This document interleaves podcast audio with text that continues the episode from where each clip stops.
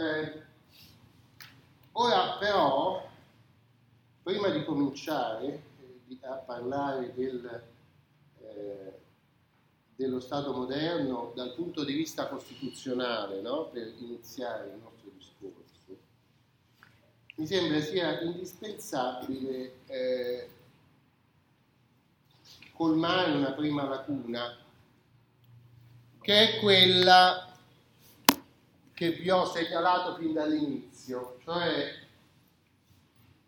mi pare che l'espulsione della storia religiosa dalla storia del diritto, che è avvenuta nell'Ottocento con ottime ragioni, perché nel quadro dello eh, Stato moderno, dello Stato di diritto, che era uno Stato laico, si è voluto descrivere lo sviluppo del diritto come completamente staccato dallo sviluppo della religione.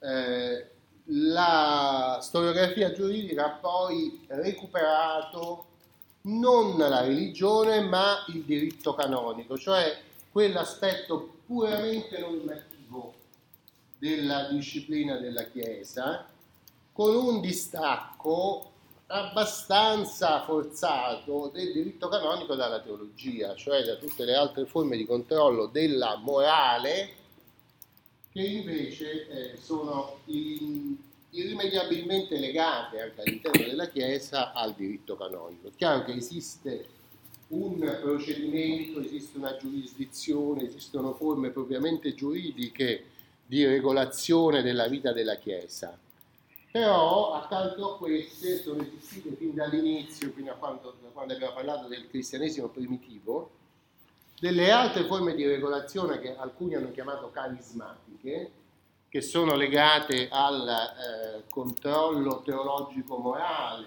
dei, dei comportamenti, che sono integrate con quelle propriamente giuridiche. È impossibile pensare che non lo siano. E ieri abbiamo già fatto un esempio quando vi ho richiamato un eh, istituto che credo sia molto trascurato dal diritto costituzionale attuale, benché sia ancora praticato a tutti i livelli, che è l'istituto del giuramento. No? Quando noi mettiamo le mani in una cosa del genere, cioè nel fatto che fin dall'antichità e poi nel Medioevo, e poi nell'età moderna, e poi nell'età contemporanea, e poi fino a oggi, ogni magistrato che entra in carica a qualsiasi livello, sia a basso livello, sia nei livelli supremi, come il Presidente della Repubblica, il Presidente del Consiglio, tutti i parlamentari, tutti i ministri, no? entrando in carica prestano un giuramento.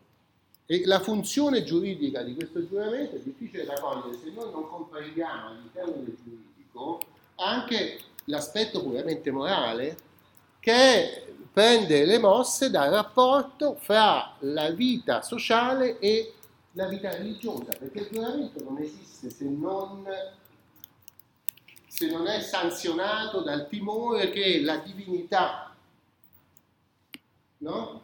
sanzioni lo spergiuro. No?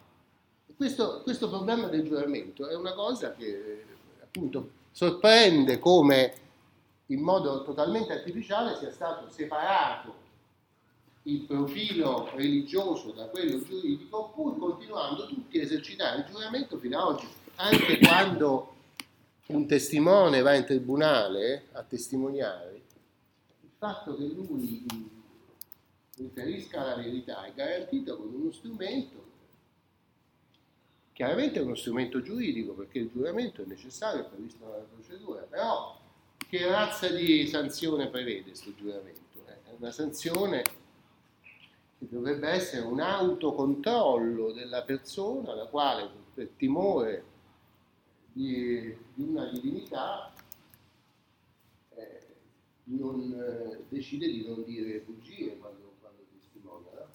No? So se...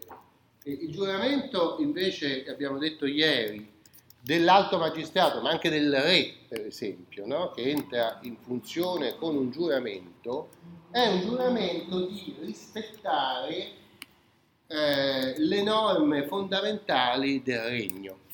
E questo quindi il giuramento diventa un prototipo molto importante di limite costituzionale dell'esercizio della sovranità. No? Quindi quando eh, Fioravanti parla del, di, questi profili costituzionali nel primo capitolo, no? sarebbe importante integrare, specialmente nella prima parte, cioè quando riferisce di uno Stato ancora giurisdizionale, pluralistico, eccetera, integrare il fatto che la costanza dell'ordinamento dello Stato, cioè il fatto che l'ordinamento non possa essere completamente stravolto man mano che il sovrano di, eh, cambia, no?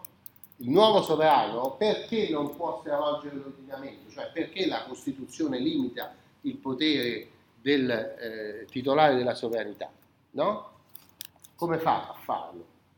Fin dall'antichità e poi nel Medioevo e poi fino a oggi, è il giuramento che limita questo, cioè è una forza religioso-morale che limita questo potere assoluto che sta nelle mani del supremo eh, legislatore.